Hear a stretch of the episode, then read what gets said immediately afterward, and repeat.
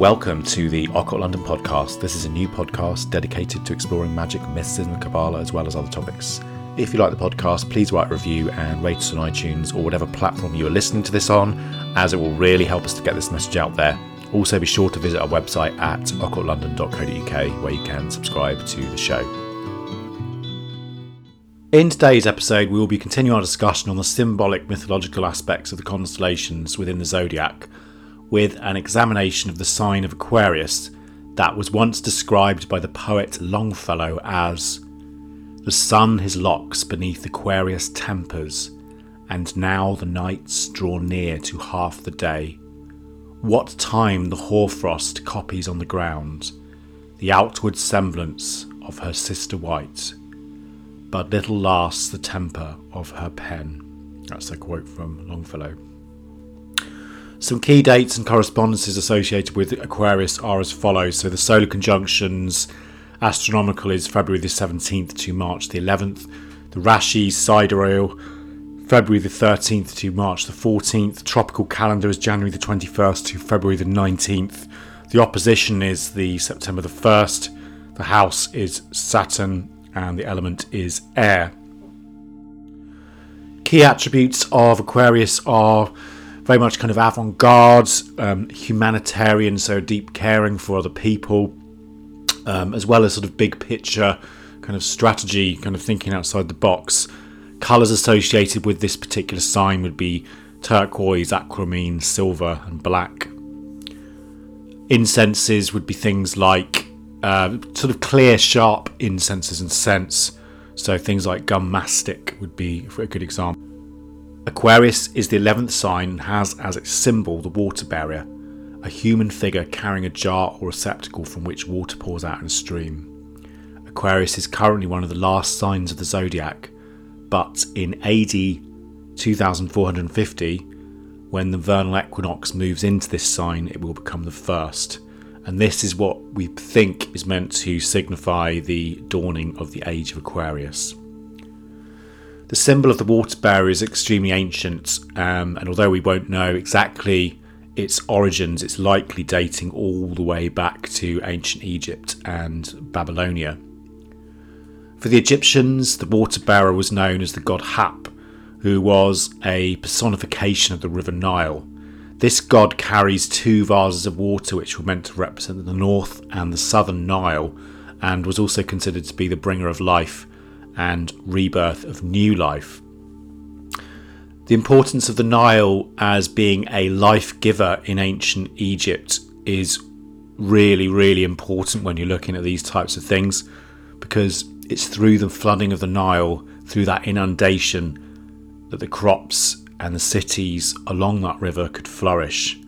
Without the Nile, people would starve, there would be no food, they would also not be able to grow any crops. The Nile began to flood in July during the month of Leo, and this is the time of the year when Aquarius will rise at sunset, or rather, when the moon will be full in Aquarius. And Kenneth Johnson, in his excellent book Mythic Astrology Archetypes, describes as follows In a symbolic sense, the Egyptians thought of the Nile as the god Osiris, fecundating the goddess Isis, who symbolised the Egyptian earth the myth of Osiris has to do with the death, dismemberment, and the eventual resurrection of this god. One of the holiest shrines of ancient Egypt is the Temple of Elephantine, venerated as the symbolic, though not the actual, beginning of the Nile. Here was kept an especially sacred relic, the lower leg bone of the god Osiris. Nearby on the island of Philae, there was a bas relief depicting Hapi, the god of the Nile, pouring forth the water of life from two vases. The image of Aquarius is, of course, that of the water bearer bear, pouring forth the waters of life, and the lower leg is associated with that in medical astrology. To the ancient Egyptians, then, Aquarius represented the vital spiritual power which renews and fertilizes all things. So, this idea of the water carrier is also very important in the Greek and Roman traditions, where the man was meant to have been Zeus, pouring water down upon the earth, or also Ganymede, bearing libations up to the gods. The Romans also considered Aquarius to be a source of the celestial river flowing from the constellation of Orion to Achernar, which is the star that marks the end of the river. And Aquarius was meant to also control cosmic seas or the watery signs, which included Capricornus, Cetus, Delphinus, Pisces, and Pisces Austrinus, when the sun passed through these signs. In the Arabic traditions, it was forbidden to depict um, a living being carrying the water bucket, so they called it Al Dal, the well bucket, and it was also seen as being a constellation of, of good luck and fortune. And the poet Longfellow, who we quoted earlier, wrote in his translation of Dante about Aquarius a sign of no small note, since there was no disputing that its stars possessed influence, virtue, and efficacy, whereby they altered the air and the seasons in a wonderful, strange, and secret manner. Moving over to Babylonian times, um, Aquarius was known as Gu, or the water jar overflowing, and they also associated the story of the Great Flood to the heliacal rising of Aquarius at the winter solstice around 5500 BC in the Hebrew alphabet, Aquarius was, was associated with the tribe of Reuben, and in Akkadian times, it was known as Ak, or Lord of the Canals, which referred to the the floodwaters of these rivers essentially overflowing and inundating. In China, the Emperor Chuen Hio, um, 2510 to 2431 BC, is meant to have made a decree saying that the year would begin with the conjunction of the Sun and the Moon close to the star Su His, which was Aquarius. Um, and the in China they also knew Aquarius as Huan Ying, or the Dark Warrior, which was a symbol of the Emperor uh, Hin, who, during whose reign there had been a, a massive flood. Moving over to the Greek mythology, um, as mentioned before, Aquarius is represented by Ganymede. Um, Ganymede was a Trojan prince or a shepherd who was basically carried off to heaven by Zeus in the shape of an eagle, where he was appointed as a cupbearer of the gods and honoured by being placed in the stars as a constellation of Aquarius. And if we read the Homeric hymn um, to Aphrodite, translated by Evelyn White, um, it says the following Verily, wise Zeus carried off golden haired Ganymede because of his beauty to be among the deathless ones and pour drink for the gods in the house of Zeus.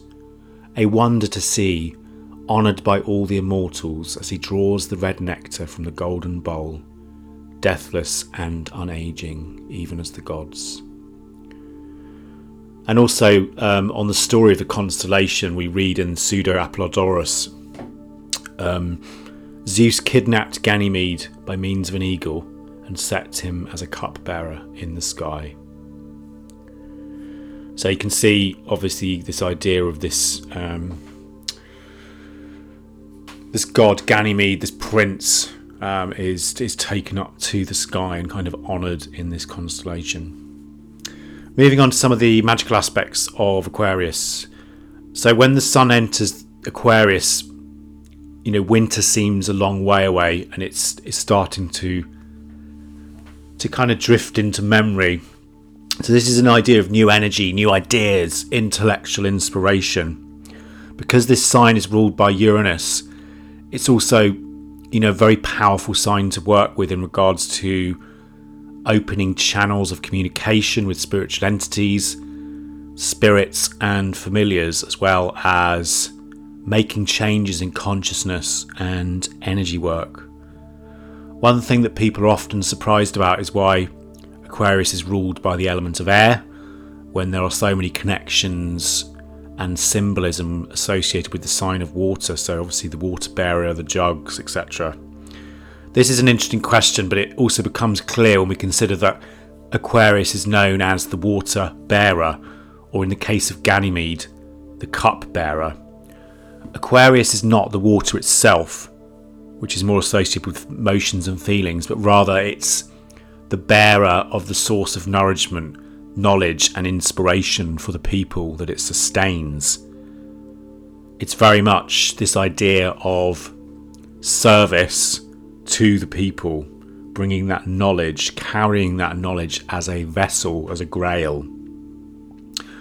Water in this context can also represent spiritual knowledge, and it is the Aquarian function to fill that container with spiritual knowledge, and once it's full, tipping it out upon humanity. And not necessarily spiritual knowledge, it could just be, um, you know, knowledge that is useful, that's in service to others.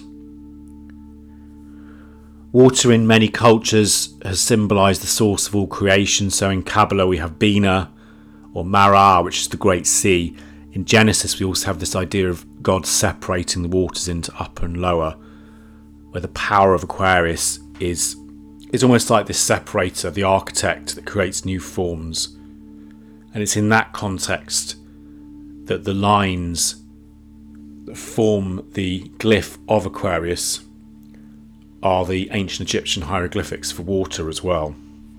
If we look at many Egyptian temples as well on that note, they were surrounded by moats or sacred lakes, and this is again this idea of the water bearer of Aquarius is often an Egyptian priest who acts in the service of the divine. So that's a few ideas just around that uh, to clear up that thing because that's often something that people get confused about that's all we've got time for this week. Um, next episode, we'll be talking about Pisces. I'd like to finish this episode with a poem from the great German philosopher Johann Wolfgang von Goethe, in which the character of the young Ganymede is seduced by Zeus through the beauty of spring. And this is Ganymede by Goethe.